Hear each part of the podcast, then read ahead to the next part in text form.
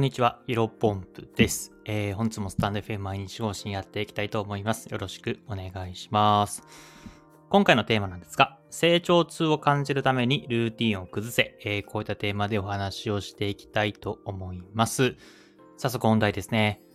まあ、あのー、皆さんルーティーンってあると思います。うん。で、まあ、基本的にはどうだろうな。僕の放送を聞いてる方、会社員の方がやっぱり多いんですかね。まあ、日本人の、えー、はちにんからきゅうにんにひとりが、えー、フリーランスなんで、まあまあまあ、うん、僕自身フリーランス向けの発信はしてるにしても、うん、まあ会社員の方も多いんじゃないかなと思いつつ、まあ、じゃあ仮に会社員とフリーランスの方が半々だとしても、まあ、どちらにしてもね、まあ、どんな働き方であれ、えー、ルーティーンを守ってる人多いんじゃないかなと思います。うん、まあ会社員の方はね、えー、例えば月曜日から金曜日まで普通に朝出社して夜まで働くみたいな感じもありますし、フリーランスとしても、うん、どうだろうな、基本的にやっぱルーティンを組んで仕事してる人が多いんじゃないかなと思います。で、えー、例外ではなくてですね、僕自身も基本的にはルーティンを組んで仕事をしています。大体まあ月曜日から金曜日がクライアントさんのお仕事かな、をやらせていただいていて、で、土日が、まあ大体土曜日がブログを書いて、えー、日曜日がえ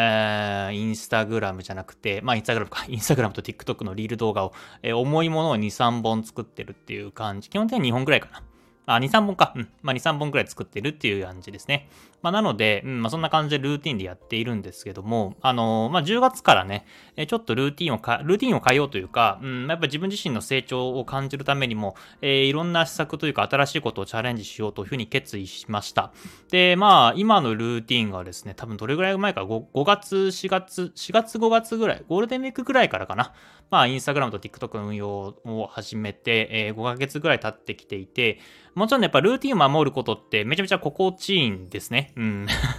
まあ普通にね、会社員として働いてる方とかフリーランスと働いてる方で、まあルーティンをずっと継続するっていうと結構ね、うん、まあ単純な日常ではあるんですけども、まあユーザー振り返ってみると、例えばこのスタンド エフエム もごひゃっかい以上更新しておりますし、まあインスタグラムに限ってはもうごかげつ以上ね、毎日更新しているっていうところで、なんか振り返ると、あ、ここまでよく頑張ってきたな、みたいな感じで、まあ引き続き続けようかな、みたいな感じでね、自分自身のモチベーションが上がったりするんですけども、やっぱりね、んどれ、どうだろうな、さんかげつ、ろっかげつ、半年ぐらいね、続けていると、まあ、どうしてもマンネリじゃないんですけども、まあ自分自身の成長がね、なんかなかなかね、やっぱ、やっぱ新しい、えー、気づきも生まれにくい。まあずっと同じことをやっていると、まあそれで縮こまってしまって、もちろんね、えー、その、うん、自分の視野が、えー、狭くならないように、成長をが止まらないように、あのー、いろんなね、えー、情報をインプットしたりとか、まああとは、うー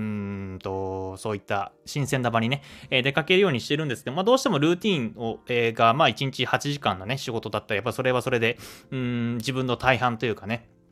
自分を形成するものになりますので、もちろんやってる仕事もそうだし、付き合ってる人、えー、いつも話してる人に、まあ、染まりがち、染まりがちっていうか、えー、まあ、そういう風な人たちと一緒に、えー、と同じような思考回路になりがちですよね。なんかまあ、思考回路になりがちって言うと、ちょっと悪意感じるかもしれませんけど、まあまあまあ、うん、あの、影響されやすいですよね。まあ、だから、自分自身をね、成長するためには、やっぱりね、えー、苦しいことというか、ルーティンを崩す必要もあるんじゃないかなというふうに思っています。まあ、だから僕自身はそうですね、まあ、最長でも半年から、まあ、いちねんぐらい、ぐらいは結構同じことをやって、まあいちねんごごと、まあ、まあ、できればいっかげつごとかやってるんですけど、まあ、さんかげつ、半年、いちねんごとぐらいには、えっと、新しいことにチャレンジして、なるべくルーティンを崩すようにしています。うん。で、僕はね、まあ、いい意味でも悪い意味もあるんですけど、結構続けることが得意なんですね。まあ、スタンド エフエム もそうだし、ブログもそうだし、えー、エスエヌエス の更新もそうなんですけども、基本的に、うん、あの、続けること大好き、大、大、大好きじゃないんですけどね。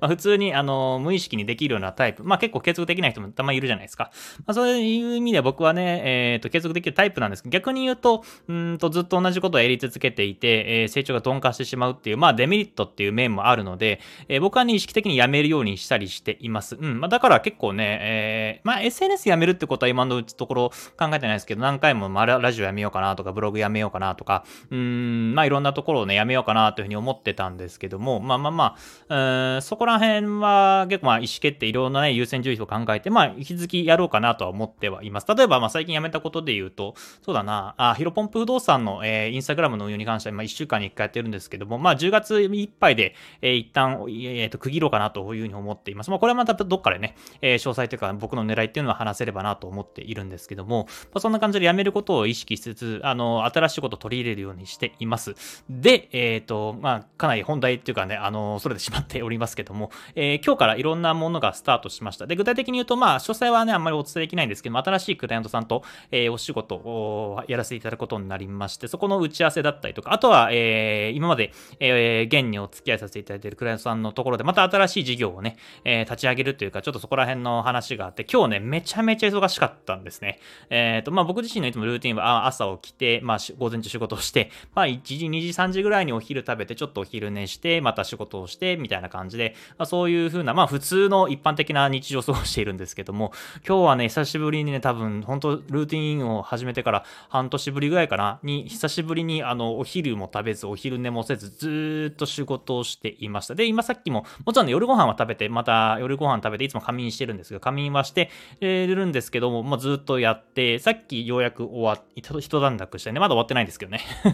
あのー、まあ、ちょっと時間が取れたんで、このラジオを撮影、えー、収録してるというような形になっています。まあ、だからこそ、うーんと、成長痛というかね、まあ、今日もね、やっぱ新しいことにこやったんで、えー、やっぱりストレス、ストレスというか、まあ、いい意味かな。いい意味でのストレスっていうか、まあ、やっぱりやったことないし、わからないことだらけだし、調べなきゃやんない、やんないし、うん、っていう意味でも、ただ、実際にやった後考えるとね、あ、なんか新しい気づきとか、あ、これでまた自分の知見が広がったなとか、あ、こういう風にやれば、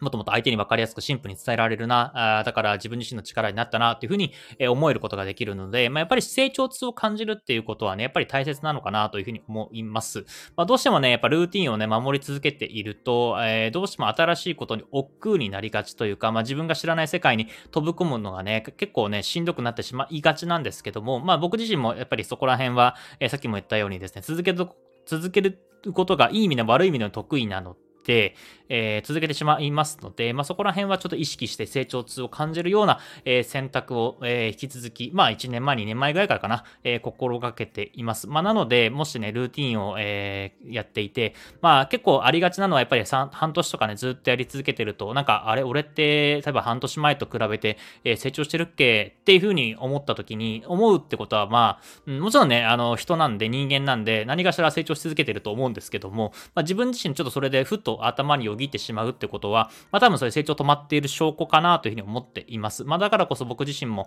えー、先月ぐらいかな、なんか最近このルーティンずっとやってるけど、えー、このままでいいのかなっていうふうにちょっとふと頭の中よぎった時には、このままやっぱりダメだなというふうに思ったので、ちょっとルーティンを崩しつつ、えー、新しいことにじゅうがつからチャレンジしています。まあ、とはいえね、えー、これで、ね、いっかげつとかね、すぐやめてしまうっていうのは、まあ、それはそれで力にならないのかなとも思っているので、まあ、この辺バランス難しいんですけどね。まあ、僕自身やっぱりさんかげつ、ろっかげつ、まあ、半年ぐらいっていうところをめどに、えー、やっていくタイプの人間なんで、まあ、最低でもさんかげつぐらいはね、えー、ちょっと引き続き今のルーティン、新しくできたルーティンっていうところをね、まあ、うん、あの、やって、まあ、またさんかげつご、それこそ半年後っていうところでは、まあ、慣れてきてしまったりとか、まあ、自分自身また新しい知見を広げるために何かを捨てて、えー、新しいルーティンを取り入れて、まあ、これの繰り返しが、まあ、人生なのかなというふうにも、えー、思っております。まあ、本、本日はね、えー、成長痛を感じるために、えー、ルーティンを崩せというテーマでお話をさせていただきました。まあ、ぜひね、えっと、参考にしてもらえればなというふうに思います。で、まあ、ちょっと最後、まあ、法則的な話なんですけども、まあ、やっぱり平日はね、えー、まあ、フリーランスとしても、まあ、会社員としてもやっている方多いので、まあ、一番のおすすめは、やっぱ土日というか、えー、ご自身がお休みの日のルーティンを崩すのが一番ね、やっぱやりやすいし、うん、続けやすいのかなと思っています。まあ、やっぱり、うーんと、まあ、フリーランスだったらね、確かにね、平日のお仕事っていうのは変えやすいかもしれませんけども、まあ、会社員の方で平日のルーティンを変えるっていうことは、まあ、そうそう難しい、まあ、部署移動とか、えー、転職とかっていうことをしないと多分不可基本的に不可能だと思いますので、まあ土日というか平日、あ、ごめんなさい、えー、平日お休みだったら、えー、平日お休みの、うん、休みの日のところの、うん、例えばルーティン、例えばちょっとね、昼過ぎに寝てしまうんだったら朝早く起きて自分自身のために勉強してみるとか、うん、あと例えばブログ始めてみる、プログラミング勉強して始めてみるみたいなところをね、えー、チャレンジしてもらえれば、まあまあ、うん、ななぶんのに変わるだけでもかなり人生というか成長の具合が、えー、具合が全然変わってくると思います。僕自身も最初はね、会社員で、えー、平日のルーティン変えたりとか、あとはお仕事終わりの、仕事終わりのルーティンを変えたりとかして、いろいろ工夫してきましたので、まあ、それでね、今、えー、フリーランスになっていちにち、まあ、週ななで自分のルーティンやコントロールできているようになってきたなというふうに考えているので、まあ、ぜひね、えー、会社の方で、まあ、ちょっと俺はルーティン変えることできないよという方はですね、ぜひお休みの日、えー、参加変えてもらえばなと思っております。えー、本日の話は以上です。失礼します。